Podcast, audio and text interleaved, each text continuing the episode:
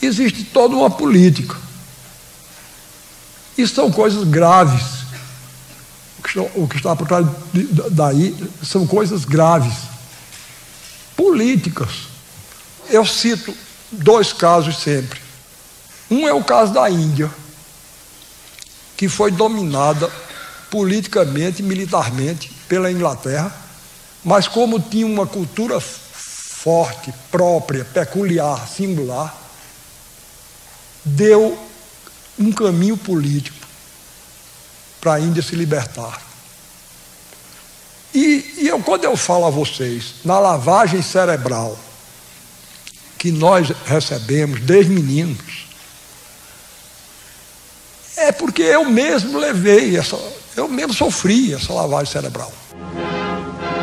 É um filme profundamente significativo. Ele se baseia num poema de Rudyard Kipling, que era o poeta do imperialismo inglês. E a ação se passa na Índia.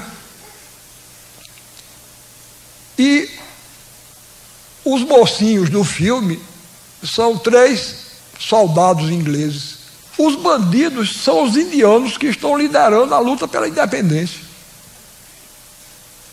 Quer dizer, era Gandhi, Nehru, não eram eles, não, tinha outros nomes, que eram apresentados como fanáticos, como os árabes estão sendo agora. Fanáticos, fanáticos, porque lutavam contra os ingleses. Pois bem, e o herói central, o que dá nome ao filme, era um indiano traidor, Gunga Din. Gunga Din o sonho dele era ser soldado inglês. Ser soldado inglês não pode ser, não, mas a gente vai lhe dar o emprego. Você vai ser o fornecedor d'água. Era o aguadeiro. Então, os ingleses lá atirando contra os indianos e dando água a eles. E é o herói do filme.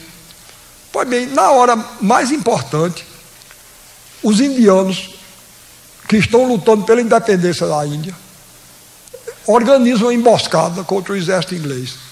Gungadin sobe na torre de um templo lá e com a corneta dá o toque de alarme e o exército inglês escapa. E agora os, os, indianos vão e metralham Gungadin. E, e, a cena final é o enterro glorioso do herói Gungadin. Então aparece Gungadin sendo enterrado, levado no ombro de soldados ingleses e aparece o rosto dele assim, bem grande, sorridente na tela, e ele sendo é, admitido como soldado e imediatamente promovido a cabo, depois de morto, coitado. E eu chorava, com pena de gungadinha, eu, ai, chorando, e contra, eu contra Gandhi e Neru, tá certo?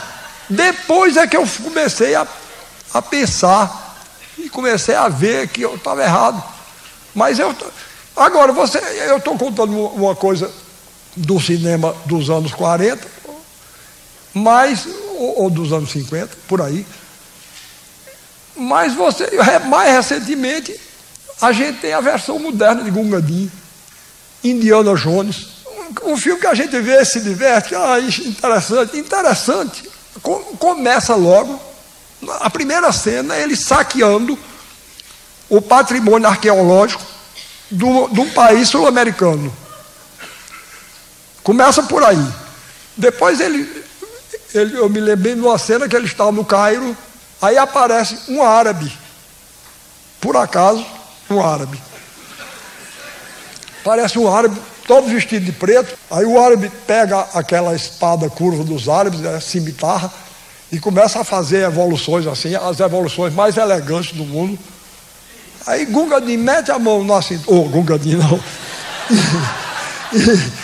Indiana Jones mete a mão na cintura, puxa o revólver, dá um tiro na caixa dos peitos dele, ele cai pronto, morto. A gente ri porque a cena é engraçada. Mas vocês estão vendo, por que o árabe, em primeiro lugar?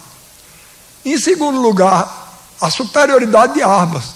Os Estados Unidos, antigamente, quando queriam dominar um país, mandavam um ou dois porta-aviões e ameaçava com os, os fuzileiros navais, né? Mas hoje eles mandam Michael Jackson e Madonna. Não precisa não, é mais barato e é muito mais eficiente. Porque quando a gente começar a achar que tudo isso é natural, aí a, a, a, a, a dominação é, é facílima. Tá certo? Porque a gente já se entregou interiormente. Alguém tem que radicalizar. E eu radicalizo. Porque estão radicalizando demais para o lado de cá.